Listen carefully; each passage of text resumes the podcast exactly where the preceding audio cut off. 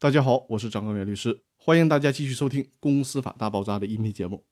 这一期跟大家聊一个案例，用这个案例告诉你，法院可以限制大股东的权利。上一期的音频当中和大家提到了公司法的公司自治原则，还有法律的正义原则。另外一个重要的法律原则就是禁止权利滥用原则，也就是说，民事权利的行使不能超过其正当的边界，这也是公司法的重要原则之一。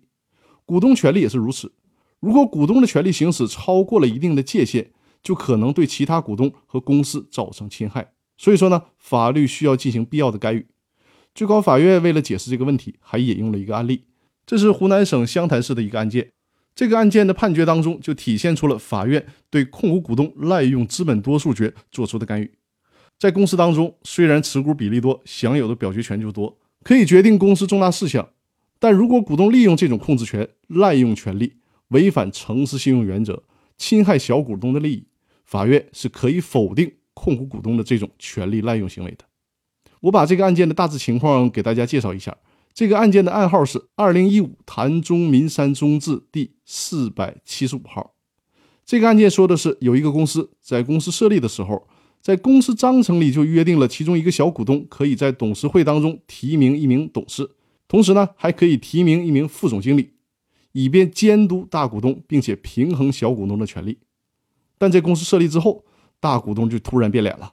利用高达百分之九十八的票数，暴力的修改了公司章程。取消了小股东提名一个董事和一个副总经理的权利。于是呢，小股东向法院提起诉讼，要求法院确认这个修改公司章程的决议是无效的。针对这个案件，一审法院和二审法院一致的认为，大股东是滥用了股东权利。法院认为，虽然公司法规定资本多数决，也就是谁出资多，谁就享有更大的表决权。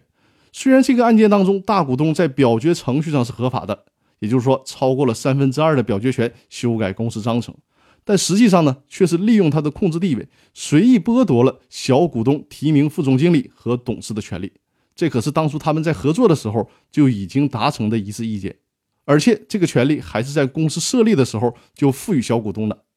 这不仅是不诚信，这更是一种滥用股东权利、损害其他股东利益的行为。这个决议是滥用资本多数决做出的决议，所以说法院最终认为。该决议的内容是无效的。那这个案例就和大家分享到这里，更多内容我们下期继续。谢谢大家。